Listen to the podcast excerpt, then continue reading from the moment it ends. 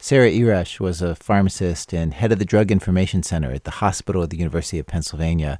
And in that job, she had to do uh, one of those tasks that you've never heard of, but then when you hear that this job exists, you think, oh, right, of course, somebody's got to do that. Namely, when patients had a bad reaction, a surprising reaction to the drugs that they were on, Sarah Erush was the person who was supposed to make sure that the Food and Drug Administration was notified about it. The FDA keeps track of these things, drug injuries. It's part of uh, monitoring whether drugs are safe. And so one day in 2002, she got this unusual call from somebody at the FDA about one of the most popular drugs in the country, acetaminophen. Acetaminophen is the active ingredient in Tylenol. And every now and then, Erush had sent in a report about some patient reacting to acetaminophen. And they said, We were looking at your reports on acetaminophen and we were wondering if you'd ever really sat and, and collated this data. And we said, no, not really. We've been reporting it all along, and we look at it when we report it, but we never really looked at it in aggregate. In aggregate, they never looked at all the cases together as a group. And they said, Well, we have been looking at it in aggregate, and we think it's really interesting, and we think you might want to do that. And we thought that was kind of an odd request. And so I said, Well, why would we do that? what are you seeing? And said, Well, we don't really want to tell you that. We want to see if you think it's compelling as well. So they sort of opened the door and said, You should go look, but they didn't tell us what to look for which was a really good scientific method because they didn't tell us what we should go find, which would have biased us towards the data. They just said, you should go look, it's interesting. Sarah got off the phone and told her office mate, the FDA wants us to look at our acetaminophen cases. And her coworker was all, why? They had no idea. Not a clue. And we really didn't till we started looking at it. And then this little light bulb kind of went on in the back of our heads where we said, hey, we do remember that one odd case. Oh, we do remember that other odd case oh, do we, we do remember that third odd case? And it started to occur to us we have a lot of odd cases. Sarah Erush found 23 people in four years at just one hospital who said they took just a little extra, just a few more pills than recommended for a few more days, and severely damaged their livers. Three of them died, two had transplants. Now, most of these 23 were either chronic heavy drinkers or had a lot of alcohol around the time they were taking the pills, which makes acetaminophen more dangerous. But it wasn't every case. Some didn't report any drinking. And what surprised Sarah Erush most of all was the amounts. Just how easy it was to take too much acetaminophen. It used to be touted as the safest pain reliever you can buy. I mean, that was the big push on selling Tylenol. It's the safest pain reliever you can buy. And in fact, when we, we, we would interview the patients and say, you know, the label says how much to take, why did you take more than that? And the answers were always because it always says it's the safest thing you could buy. I figure if two were okay, then I would take three. When we would say, you know, you realize you're here because you you have a, a high acetaminophen level and that's affected your liver. And they would be aghast. They would say, "From Tylenol? This is from Tylenol? How could it be from Tylenol? It's it's I thought that was, you know, harmless or it was so safe it couldn't possibly happen. I didn't take that much." That would be the first thing they would all say. "I didn't take that much." And when you'd ask how much, it was more than the recommended dose, but they really didn't take that much more. Erush says she's also surprised how many doctors she meets who don't know this kind of reaction can happen if a patient takes just a little bit too much acetaminophen. I am stunned and amazed still how physicians will almost routinely throw in Tylenol when they're treating pain. Well, here, um, why don't you take this on top of everything else? Because it's oh, it's only Tylenol. It's fine. It's safe. My own mother, they she had bone pain from cancer, and they had she had they had her on lots of big painkillers, and they said, "Oh, and we're going to give her four grams of Tylenol a day too." And I said, "Why?" And they said, "Well, it's good for bone pain." I said, "No, it's not. a, it's not, and B, I don't want my mother taking four grams of Tylenol a day for no good reason whatsoever. She's also on morphine, and I think that'll probably do it." Over the last nine months, our radio show has worked alongside the investigative reporting organization ProPublica, which has been at this even longer, looking into acetaminophen and Tylenol. Interviewing dozens of doctors and scientists, ProPublica went through hundreds of documents. And what we've concluded is that while Tylenol has built its reputation on the idea that it is safer than other over the counter painkillers, it is less safe than many of us believe. Now, I want to be very clear about what I'm saying here taken as recommended, Tylenol, or any drug containing the active ingredient in Tylenol, acetaminophen, is considered safe by most doctors and experts. The problems that we're talking about with the drug probably affect much less than 1% of all the people taking acetaminophen and Tylenol. After all, one out of six Americans take acetaminophen in any given week. 50 million people, according to Tylenol's manufacturer. And as a pharmacist, Sarah Erush says, sure, we should keep it on the market. No question. It's the best medicine out there for lots of situations. Mild chronic pain, like for geriatric patients, two Tylenol a day. They can take that for a lot longer than they might be able to take two Motrin or Advil a day because of the risk of GI ulceration. In a pediatric hospital, she says it's the best thing to give a kid for fever. One, it's at his stomach. It won't interact with other drugs. It doesn't put him at risk for Reye's syndrome the way that aspirin would. But, all that said, it is very easy to overdose on acetaminophen. Over 150 people in the United States die on average every year from accidentally taking too much of the drug. 150 people. That data comes from the federal government, from the Centers for Disease Control and Prevention. Federal government data also shows that every year 78,000 people land in the emergency room and over 33,000 people are hospitalized, either from intentional or unintentional overdoses of the drug. Will Lee is one of the liver specialists and researchers who's been calling attention to the dangers of acetaminophen. He is at the University of Texas Southwestern Medical Center and talked to reporter Sean Cole. In one of the articles, we actually printed up the little coupon that I got with my Zocor prescription that says $2 off on your next acetaminophen bottle. Um, and one of the things in the coupon, it says safest. Not safer or not safe, but safest. Well, this is the number one drug killing Americans every year. Over the counter drug killing Americans. Over the counter drug. Not the safest. Not the safest, for sure. But so I've, I, I guess that's if if you think I have a bee in my bonnet, that's probably where it came from. That assessment that acetaminophen kills more Americans than any other over the counter pain reliever comes from two big databases the Centers for Disease Control and Prevention, that's part of the federal government, and the American Association of Poison Control Centers. The company that makes Tylenol, McNeil Consumer Healthcare, does not agree with that assessment. A spokesperson said in an email that, in their view, we here at This American Life cannot responsibly say on the radio that acetaminophen kills more people because those two databases, quote, simply do not contain the information needed, end quote. And in fact, it's true that epidemiologists have pointed out that those databases might not accurately count all of the people who die as a result of taking other over the counter pain relievers. But that is a theoretical possibility that lots of people may be dying from those other over the counter painkillers. There aren't studies, or anyway, we couldn't find any, which locate real people who died this way and find more of them dying from over the counter aspirin or ibuprofen or any of the others than die from acetaminophen. We asked McNeil for studies like that, and they did not send any. Just last month, McNeil, the maker of Tylenol, and its parent company Johnson & Johnson, announced that they're putting a new warning onto the caps of extra-strength Tylenol, saying in bright red letters, contains acetaminophen, and always read the label. The new warning does not go so far as to say that a relatively small overdose can kill you. Most people already know that acetaminophen can be dangerous. According to a national poll commissioned by ProPublica and our radio program, 86% of Americans know that Tylenol can cause severe liver damage, and two thirds of the public knows that it can kill you.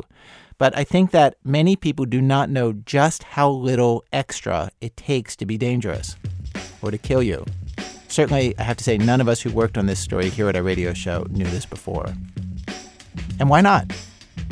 Well, today we explain how we got to this point, how one of the most widely used over the counter painkillers in the country, acetaminophen, also kills so many people. And many of us had no idea. And so, even though a lot of you already know that acetaminophen can be dangerous, we're going to spend an hour on this today because number one, over 150 people are dying every year. It seems completely unnecessary.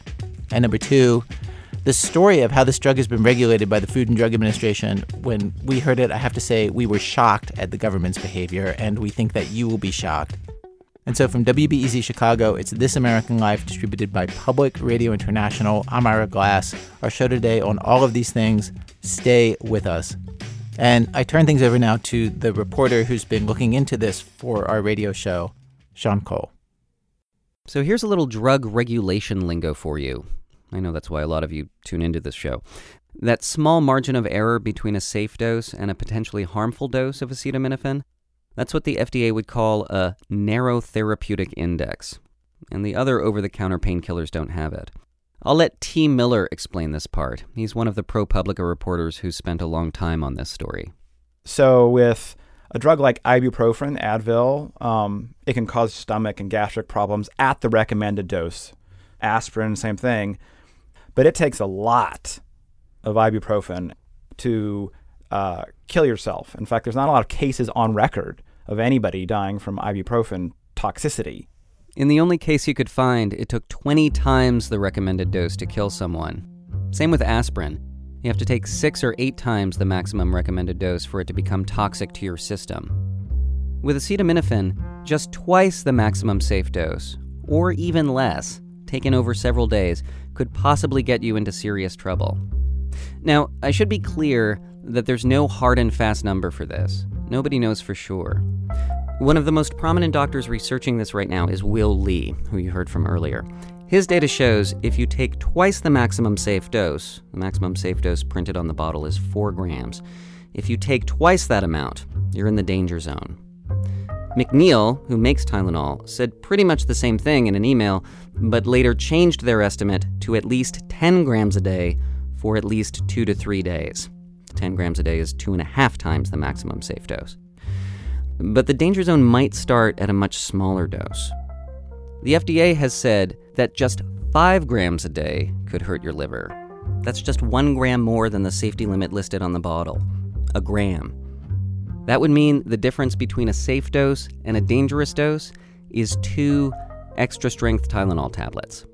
Just two tablets. That number comes from the FDA's National Database of Adverse Drug Events, that is, cases of people who were injured by medicinal drugs. The agency cites it in a report prepared in 2008. But now here's a caveat not everyone who takes a little more than they should will get into trouble. It seems that some people are more susceptible to liver damage from acetaminophen than others. Some people can take twice the safe dose, or even more than that amount, and be fine. This is all according to the FDA, and Will Lee and Sarah Erush told us this as well, but the science is still really preliminary. And truthfully, this wouldn't be as much of a problem if it wasn't for you and me before I started working on this story. A lot of us just take too much of this stuff, thinking that if two pills work fine, three must work better. We found five separate surveys, including one performed by McNeil, that show about a quarter of us take more than the recommended dose of over the counter drugs. That would mean because acetaminophen is taken by 50 million people every week, a quarter would be 12 million of us routinely taking more than the recommended dose. I talked with Dr. Mel Wilcox about these surveys. He's a gastroenterologist and liver doctor at the University of Alabama at Birmingham. He and a couple of other researchers published a paper analyzing two of the surveys, 9,000 patients in all. And he says the numbers confirm what he sees in his practice all the time with over the counter painkillers. Just in talking to people, oftentimes people would take it two to four times higher dose than on the instructions. Two or four times. Yeah, yeah. So not not insignificant. Remember, two to four times with acetaminophen could put you in the danger zone.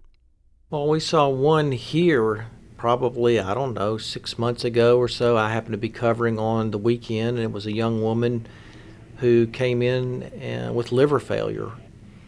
Uh, I can't remember the exact reason for the Tylenol, but it was something related to pain, either back pain, headache, something, and clearly taking more than the standard the standard dose. And died. She died. Right. Do you know how much more she was taking than the than no, the... no, the family didn't really know other than she was taking more. She was comatose essentially when when I evaluated her. And you're sure it wasn't a suicide? Generally, suicides on these on the medications pretty obvious, and and and the family would tell you uh, it's the ones that really, like this young lady, that really were taking it more for a pain issue that are more more troublesome.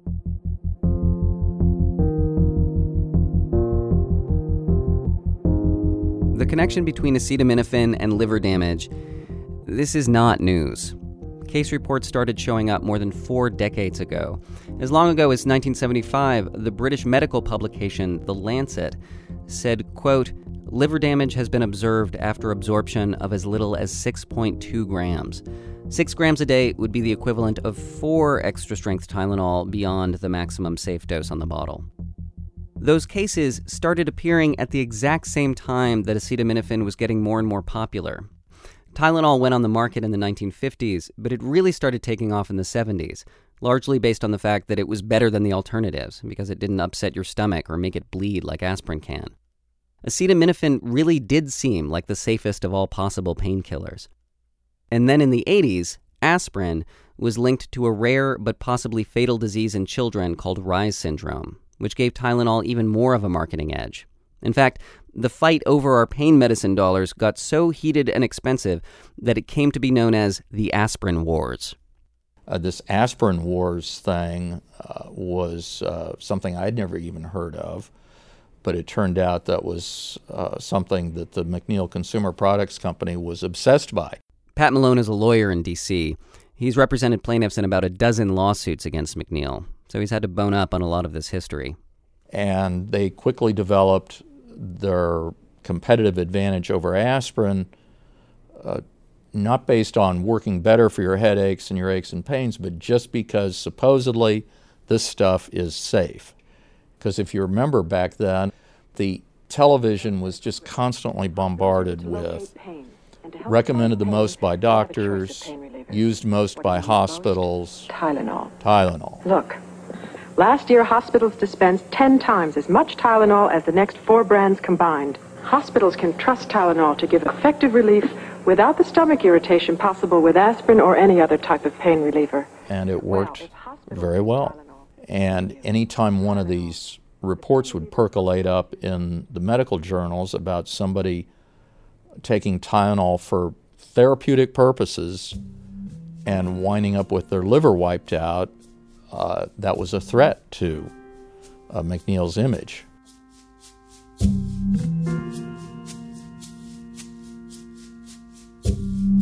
McNeil Consumer Healthcare declined, after many requests, to let us interview someone there. And when we emailed them this quote from Malone, the company wrote back and reminded us that Malone has represented people who've sued McNeil and that he, quote, therefore represents a particular point of view. The company goes on, the fact is that doctors still recommend Tylenol more than any other brand of pain reliever and do so based on their knowledge, training, and experience. End quote. The federal government got involved with all of this in the 1970s with the risks of acetaminophen. Back in 1977, a panel of scientists convened by the Food and Drug Administration said the potential harm from an overdose is so severe that it should have a much stronger warning label on the box.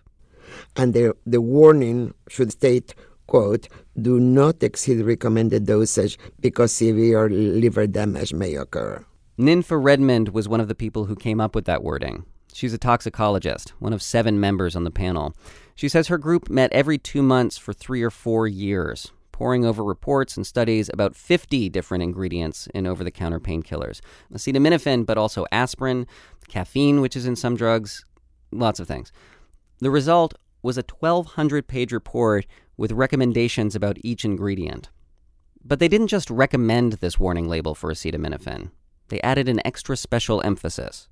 We used the word uh, that it was terribly important, or I'm trying to think of the word that we used. Um, mandatory, obligatory is the word. And the only time in the whole report that I can remember that we used the word obligatory was in the warnings for acetaminophen.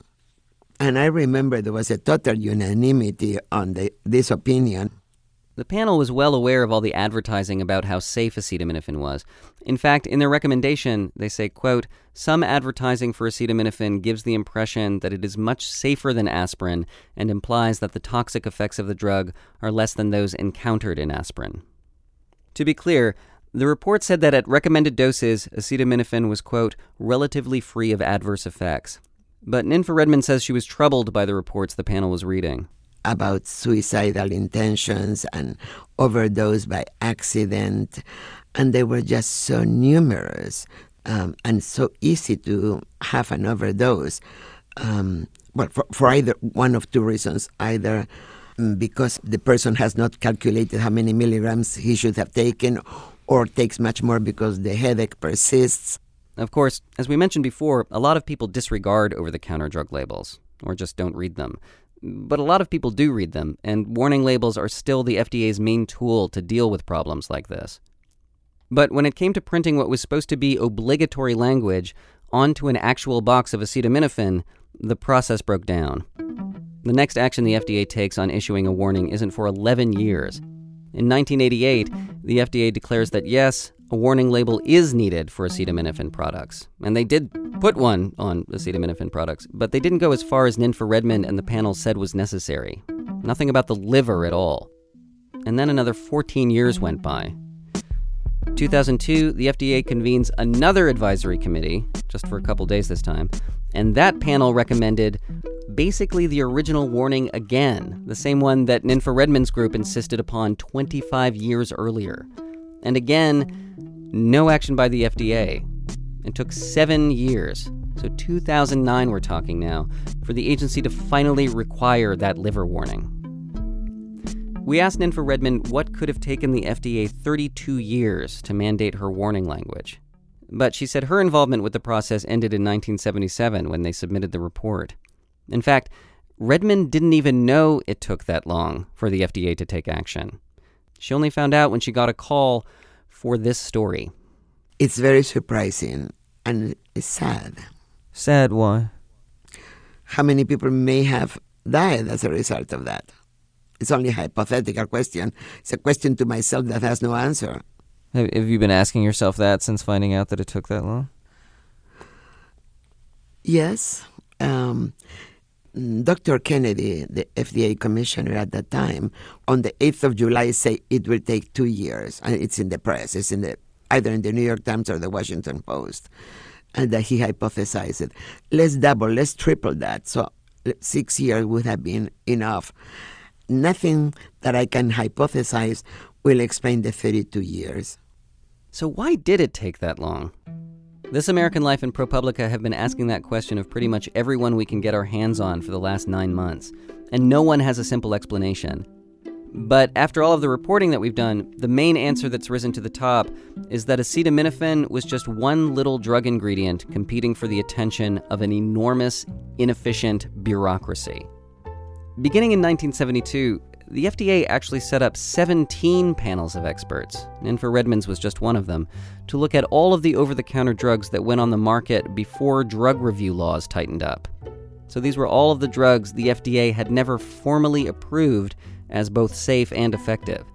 There were two or three hundred thousand of them, but they all boiled down to just 731 ingredients. They would decide whether it, the drug was uh, safe and effective and appropriate for uh, over the counter use and in what quantities and in, at what frequency and for what duration. This is Thomas Garvey. He's a doctor. These days, he consults with drug companies about their products, and he's testified on the side of people suing McNeil over acetaminophen poisoning. But in the late 70s and very early 80s, he supervised drug reviewers at the FDA. And he says the process of getting to the final list of rules, or a monograph as it's called, on a given drug at the to, FDA. Uh, he says it's Byzantine. This, and then there was a you know a tentative final monograph, and where comments were collected, and then a reappraisal and uh, a rebroadcast of, of the revised tentative, and on and on and on. And you know people would send in voluminous responses, which had to be uh, understood and addressed and responded to, and that took a lot of time. That was one reason for the delay.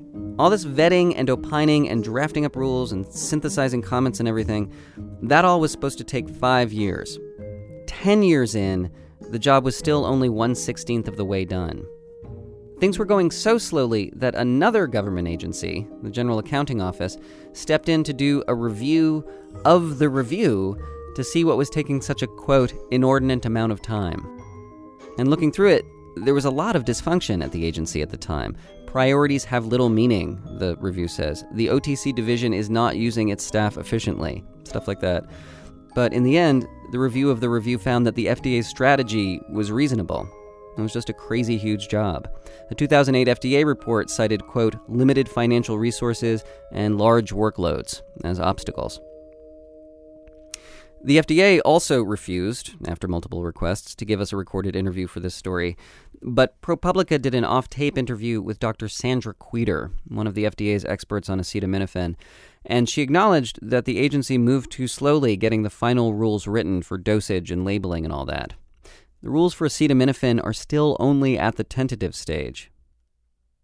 The drug approval process is usually slow, but not usually this slow. The FDA began with acetaminophen over 40 years ago, in 1972. In that time, science has mapped the human genome, eradicated smallpox, we've cloned a sheep, and yet we still have not come up with final rules for safe usage and labeling of one of the most popular drugs in the country of which more than 20 billion doses are sold each year. Former FDA official Tom Garvey. Now, I must admit, this one is remarkably remarkable for its, its duration of gestation. It's like a, a, a, a vastly overdue child. I mean, uh, this is remarkable and unusual. There's no question about that.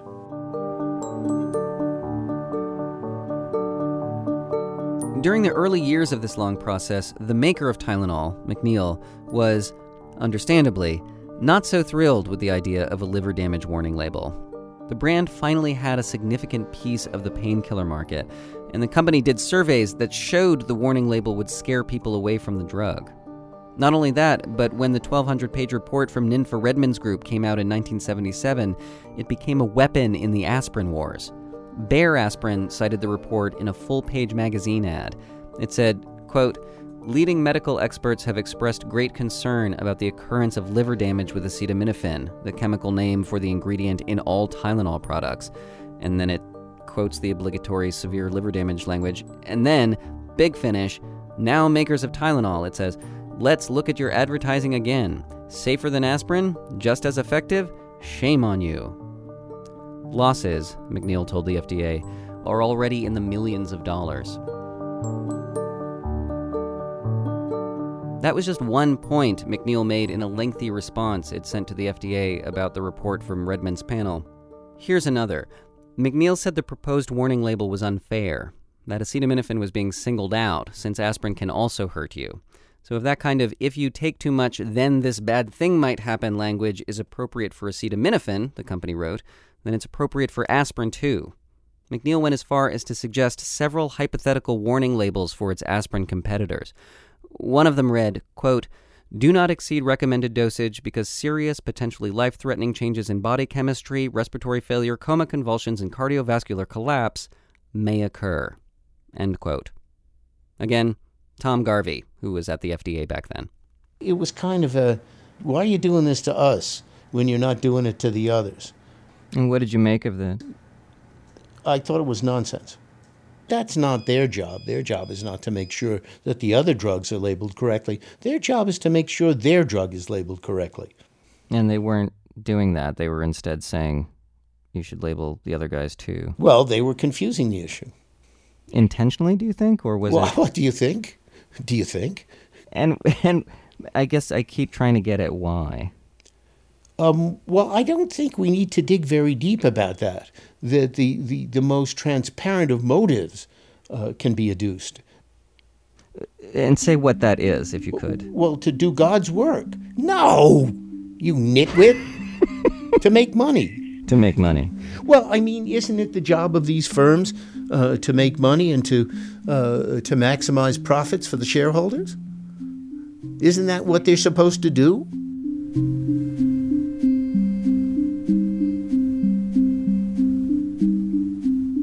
Here's McNeil's version of all of this.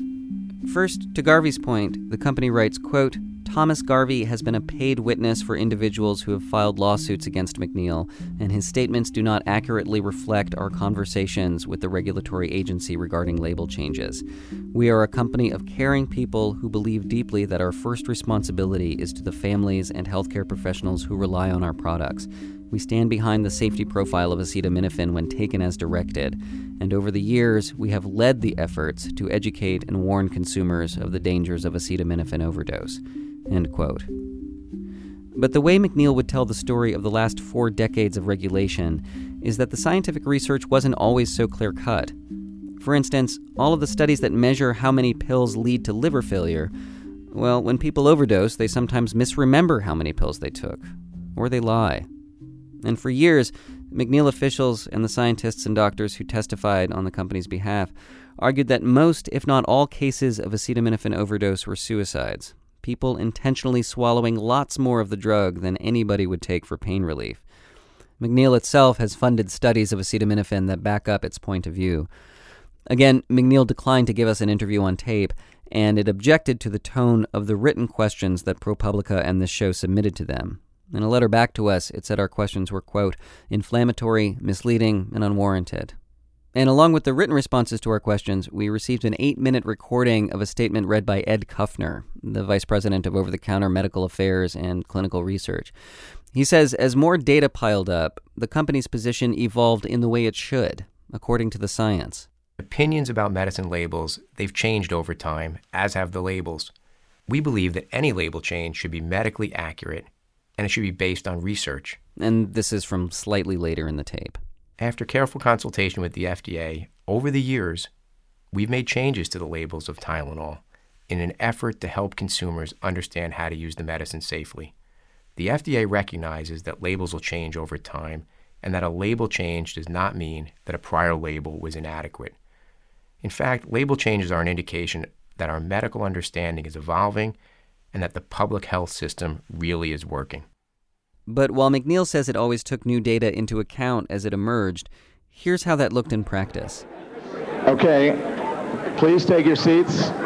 Please take your seats. This is the 2002 FDA advisory meeting where McNeil, to its credit, got in front of the warning label issue after many years and called on the FDA to mandate a specific liver damage warning for acetaminophen.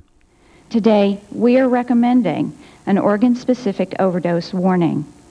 These labeling and education initiatives. This is the company's VP of Research and Development at the time, Deborah Bowen.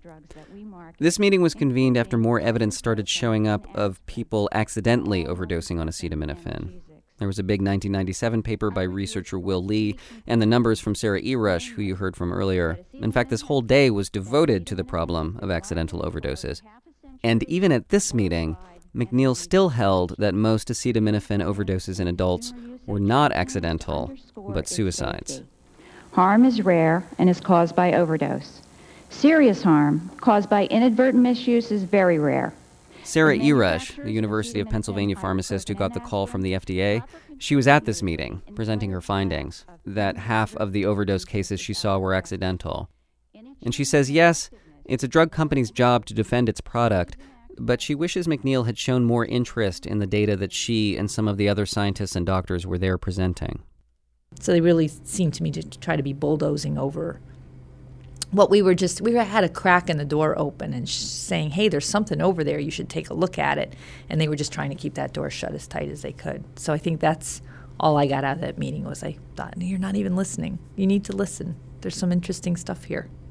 I think that was the the thing that bothered me the most is it was still you must have it wrong was their attitude as opposed to wow this is really interesting. Can we take a closer look and see if we could figure this out together? Have partnered with the pharmaceutical industry in my past life to do research and, and things and have encountered companies or facets of companies that are very much like that. So it was very offensive to me that they didn't want to take that tact. I ran this quote by mcneil officials they pointed out that they did, in fact, reach out to Erush for more information when they learned of her findings, and she didn't give it to them. She told me she wanted to protect the patients' identities and didn't feel like the company needed to root around in their case files. McNeil also said, quote, we are constantly assessing information on overdoses and today use databases and web searches to seek out information and further improve our reporting systems. In other words, they say they're on top of this. They look for any problems related to their drug and actively try to reduce the number of overdoses.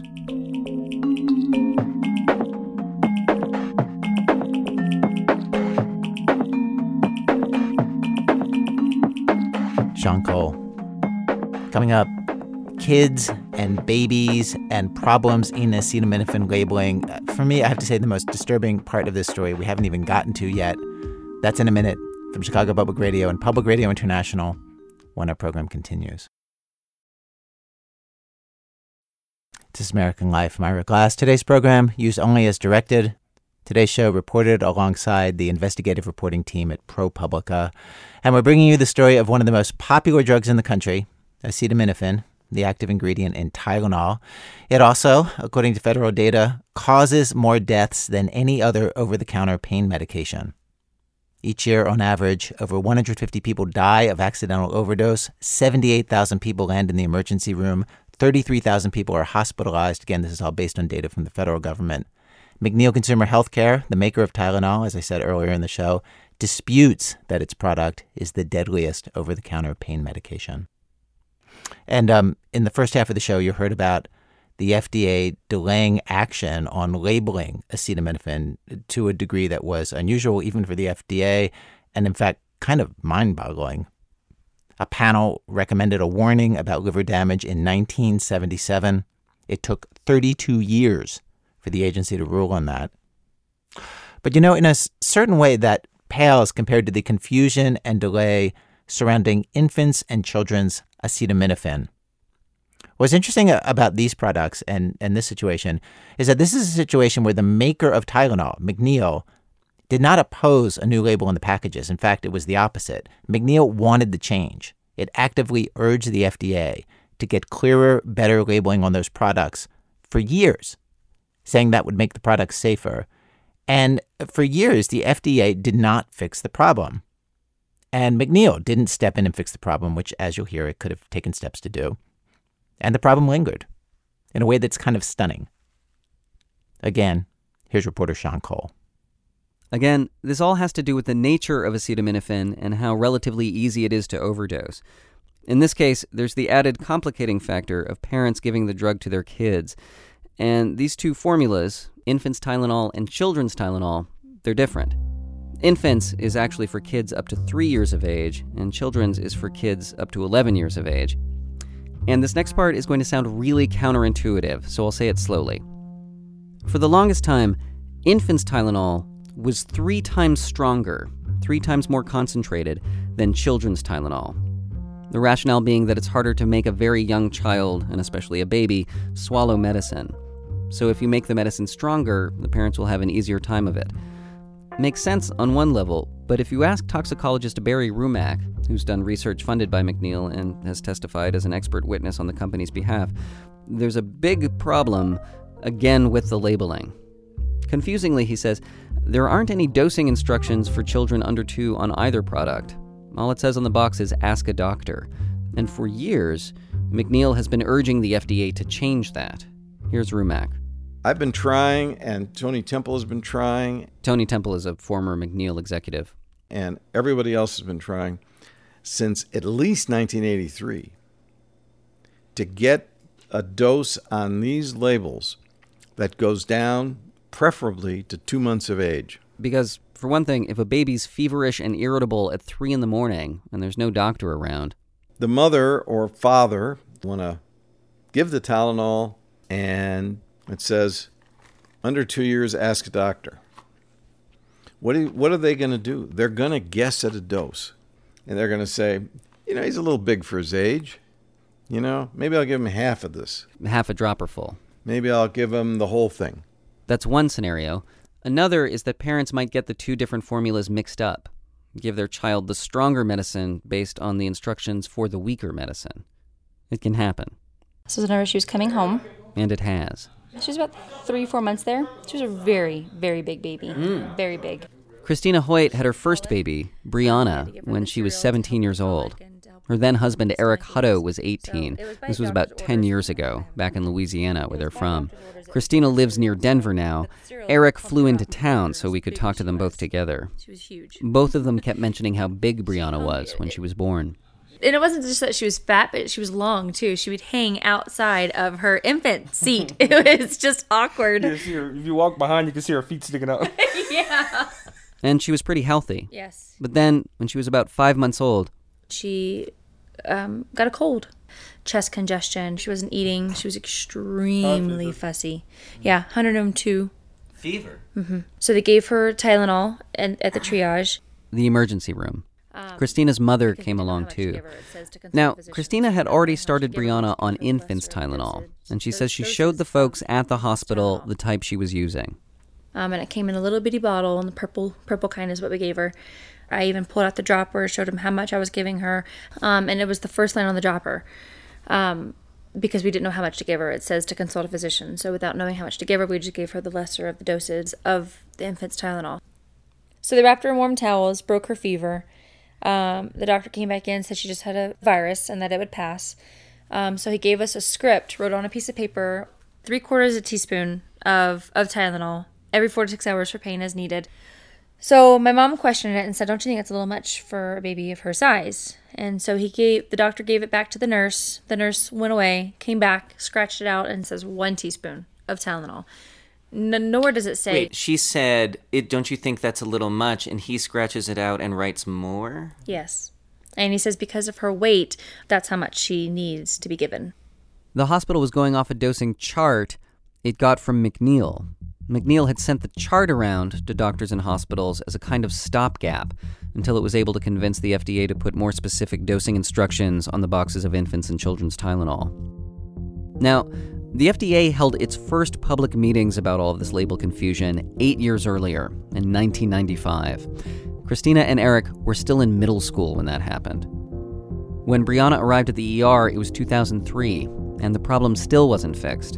In fact, 2003 was the year that the FDA finally said, okay, now we're going to address this issue. And said the same thing in 2004, in 2005, 2006, 2007, and 2008. And each year the FDA doesn't act. Again, T. Miller with ProPublica. And they actually put on their calendar for the year that we're going to address this this year, and then they just don't. And it just goes by and by and by, year after year after year. The FDA's response was it's a public health issue. Again, Barry Rumack, the toxicologist who argued for the dosing label. If this says call a doctor under age two, then the parents are going to be required to call a physician and they will get into the healthcare system. And that would be safer and better than trying to treat them by themselves. That's the FDA's rationale for this. Yes. The thing is, the Huttos did see a doctor. They had instructions from a doctor in their hands. So we gave her infant's Tylenol, what we had given her before, a teaspoonful every six hours. Um, and it was too much. As it turned out, the one teaspoon dose the doctor recommended was for the less concentrated children's formula. The hospital didn't normally use infant's Tylenol. They didn't tell us to give children's or infants Tylenol either. They just said Tylenol? Right. So, being that she was an infant child, we get that you know, it was infant Tylenol. Because you wouldn't think to give a child children's Tylenol at an infant's age, because you can't give a child adult Tylenol. You know. Eric and Christina said they followed the directions to the letter. Soon, Brianna Hutto wasn't fussy anymore. She was listless. Eric said it was like she was there, but not there, and her stomach felt hard. Eric and his father took Brianna back to the hospital. Then they said, "Well, is she on any kind of medication?" And I actually said, "Yeah, the Tylenol y'all prescribed her." When the doctors figured out she'd overdosed on Tylenol, Brianna was airlifted to New Orleans Children's Hospital and then to a transplant center in Omaha a day and a half later. She just kept getting worse, went into a coma, had tubes and wires all over her. The plan was to give her part of her mother, Christina's liver, but first, Brianna would have to start breathing on her own again. The Omaha hospital put up Eric and Christina in a room down the hall from their daughters. I walked down there to go see her, and when I was walking down to go see her, uh, they had a bunch of doctors running into her room, and they turned me around. And not long after that, they had a priest come walk in, and there was a Priest couple and people, preacher. a priest and preacher, and then they had a doctor or something. They had a couple of people came in started talking to us, telling us what was going on, that her kidneys had shut down, her heart failed, and everything, and that she had passed away. I don't really remember much after that.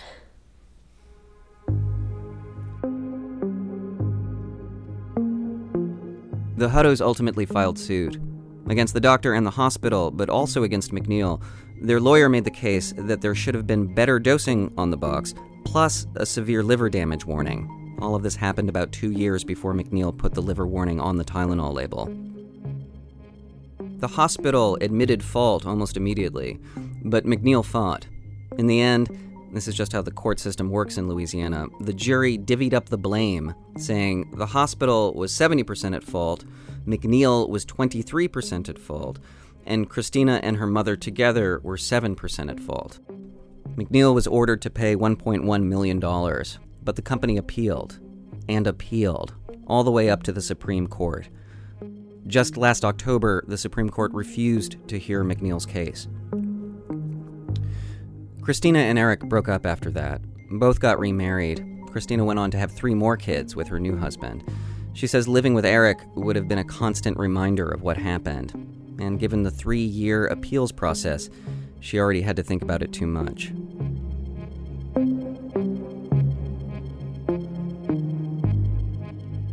From the reporting we've done, it seems clear that McNeil genuinely tried to make dosing infants and children less confusing for families like the Huttos. It argued for better instructions, it gave caregivers the dosing chart.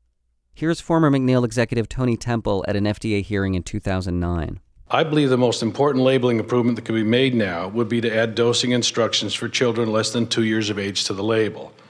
If that had already been done, the other pediatric issues would be of much less concern. This is at the heart of the product confusion and misdosing issue we've heard so much about. When we asked the FDA about this, it said in a written statement basically that dosing instructions for babies, quote, pose a number of challenges. They said parents might not know the weight of a child unless they've been to their pediatrician recently, so they should just go to the pediatrician. We asked if weight and age based dosing presents such a problem, why infants and children's ibuprofen has it. The agency said because it's a newer drug and went through a different drug approval process. But where McNeil was arguing for clearer instructions, there's another strategy they could have taken, one that would have ended the confusion between the two products, and it wouldn't have had to have asked the FDA. The company could have just yanked the stronger concentration product off the market. That's what Peter Max Miller says he would have done. He used to be involved in decisions like this, whether to pull products from the market, when he worked in the industry years ago, when he was at Bristol Myers Squibb and at GD Searle. Now he teaches marketing ethics at the University of Colorado.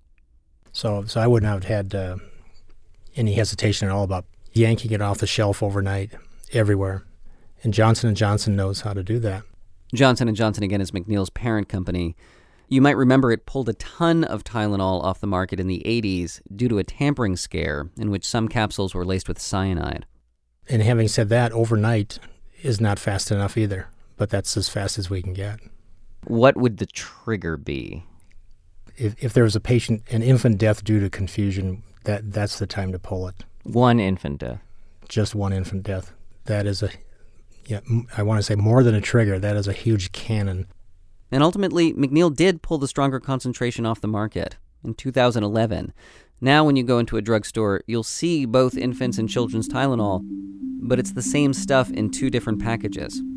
Of course, more than one child died in the 18 years McNeil was asking the FDA to let it include better dosing instructions on the box.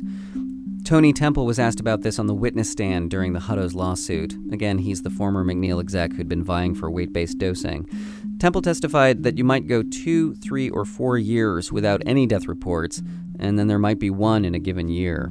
The attorney questioning him said, and rather than pull the products off the shelf, that's sort of the cost of doing business? Tony Temple. McNeil felt that the benefit as really it's the FDA because it hasn't pulled it off either, but the benefit to children having the product available was appropriate to keep it in the marketplace. Yes. I read that excerpt to Peter Max Miller. He said Temple's argument doesn't really make sense to him because McNeil didn't need to wait for the FDA to take action with infant Tylenol. You know, from an industry standpoint, we know it's going to be slow at the FDA. So I, I cannot I cannot if I have a, a drug that's causing problems or labeling that's causing problems with confusion, I, I cannot blame the FDA for being slow. The the FDA does does not care if you take something off the market that I know of. You you can do it overnight. We asked McNeil why it didn't move to a single concentration sooner, among other questions about this part of the story. The response said the company has a long history of being a responsible healthcare partner with regard to pediatrics. Then McNeil laid out a brief history of infants and children's Tylenol, including the 2011 decision to take the stronger concentration off the market, which it said was not just something McNeil did, but all acetaminophen manufacturers. The company also said that it made the dosing devices themselves safer for kids. The company didn't send us any comments specifically about the Hutto case or any of the specific lawsuits we asked about, but it did address those cases more generally in that recorded statement from Medical Affairs VP Ed Kuffner. We're committed to preventing acetaminophen overdose. Even one patient who takes an acetaminophen overdose is one too many. Our hearts go out to those who've overdosed and gotten sick, and to the families and loved ones of those who've died. So let's run down what McNeil has done to try to prevent acetaminophen overdose. Again, there are now both alcohol and severe liver warnings on Tylenol, and the company's taken the stronger infants concentration off the market. The company put the alcohol and liver warnings on its products before it was required to by the FDA, though after FDA advisory panels recommended them. Also, as we mentioned in the beginning, the words contains acetaminophen, always read the label, are going onto the cap of every extra strength Tylenol bottle. In addition, McNeil has done a bunch of its own public outreach on the issue, especially in the last few years, including a public service campaign called Get Relief Responsibly. Plus, McNeil was the one who funded the development of an antidote for acetaminophen poisoning, which surely has saved thousands of lives. But despite its efforts, right now McNeil faces more than 85 lawsuits related to acetaminophen, many of them saying the company failed to warn the public about the true risks of the drug, and particularly the narrow margin between a safe dose and a toxic dose. At least 10 other countries have taken steps the U.S. hasn't to try to prevent acetaminophen overdose. According to a 2008 FDA report, Australia, France, the UK, New Zealand, Germany, Finland, Denmark, Sweden, and Switzerland have limited how much of the drug you can buy at one time, or they say you can only buy it from a pharmacy. In the UK, for instance, they simply limited the package sizes. A lot of times it comes in those little blister packs, those little plastic and foil chewing gum looking packages. So you have to pop them out one at a time. Those rules went into place in 1998. Since then, deaths from acetaminophen poisoning have dropped by more than 40%. That's all deaths, including suicides, and it's only for England and Wales. Scotland didn't see a decrease in deaths for some reason. In Canada, the package warnings say an overdose can be fatal. That word is not on over the counter acetaminophen products here. I also noticed last time I was in Canada that the stronger infants formula of liquid Tylenol is still on the shelf, but weight and age based dosing is on both infants and children's Tylenol packages. Here in the States, you could argue acetaminophen labeling has gotten a little more confusing lately. In 2009, an FDA advisory panel suggested that the recommended daily dose drop from 4 grams a day to 3 grams a day, hoping fewer people would end up overdosing. The FDA still hasn't taken action on that recommendation, but in 2011, McNeil did. It lowered the recommended dose on the label to 3 grams a day. But the company still says 4 grams a day is a safe dose, so now this is what the label says. The maximum daily dose of this product is 3,000 milligrams in 24 hours. Severe liver damage may occur if you take more than 4,000 milligrams of acetaminophen in 24 hours.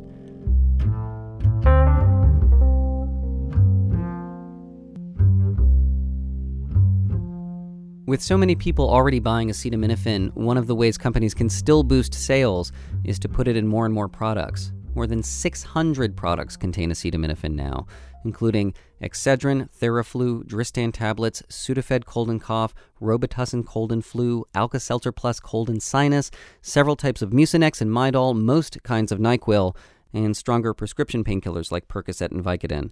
The problem is, having it in so many products means that it's that much easier to accidentally take two drugs with acetaminophen in them at the same time, say Tylenol and NyQuil, and inadvertently overdose yourself. McNeil, responsibly, makes a big point of this in its outreach these days. Nonetheless, an independent national poll commissioned by ProPublica and This American Life shows a third of the public thinks it's safe to take the maximum recommended dose of extra strength Tylenol together with NyQuil. It's not. And a third say it's okay to give your kid the maximum recommended dose of children's Tylenol along with children's Tylenol plus multi symptom cold medicine. That's not okay either. The proliferation of products, just how easy it is to double up, might be one reason why deaths from acetaminophen toxicity are much higher now than they were 20 years ago. An FDA report in 2008 noted that acetaminophen poisoning quadrupled and deaths went up sevenfold between 1995 and 2005. They're even higher today.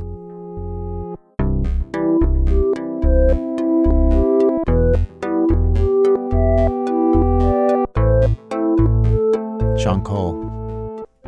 ProPublica has its own version of today's story with all kinds of uh, videos and graphs and charts and pictures and interactive stuff. You can find that at propublica.org.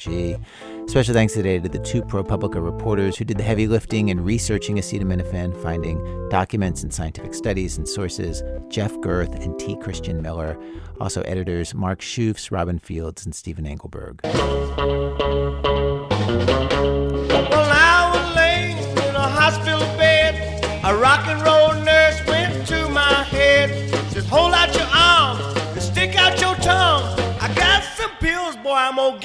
Give you one. She went Well, program was produced today by Ben Calhoun and myself with Alex Blumberg, Sarah Koenig, Miki Meek, Jonathan Menjivar, Lisa Pollak, Brian Reed, Robyn Semien, Alissa Shipp, and Nancy Updike. Our senior producer is Julie Snyder. Production help from Dana Chivvis. Elliot Stapleton is filling in as our operations director. Emily Condon is our production manager. Elise Bergerson is our administrative assistant. Adrian Mathowitz runs our website. Research help today from Julie Beer. Music help from Damien Graef from Rob Geddes. Special thanks today to Antonio Benedy, Kate Trunk, Willis Madry, Raymond Woosley, Samir Tapar, Sidney Wolfe, Lisa Swirsky, Lisa Gill, and Missy Adams. Our website, thisamericanlife.org. This American Life is distributed by Public Radio International. Thanks, as always, to our program's co founder, Torey Malatia, who does not always make the choices that others would. For example, the reason that he got into public broadcasting. Well, to do God's work. No, you nitwit. To make money. I'm Ira Glass, back next week for more stories of This American Life. PRI, Public Radio International.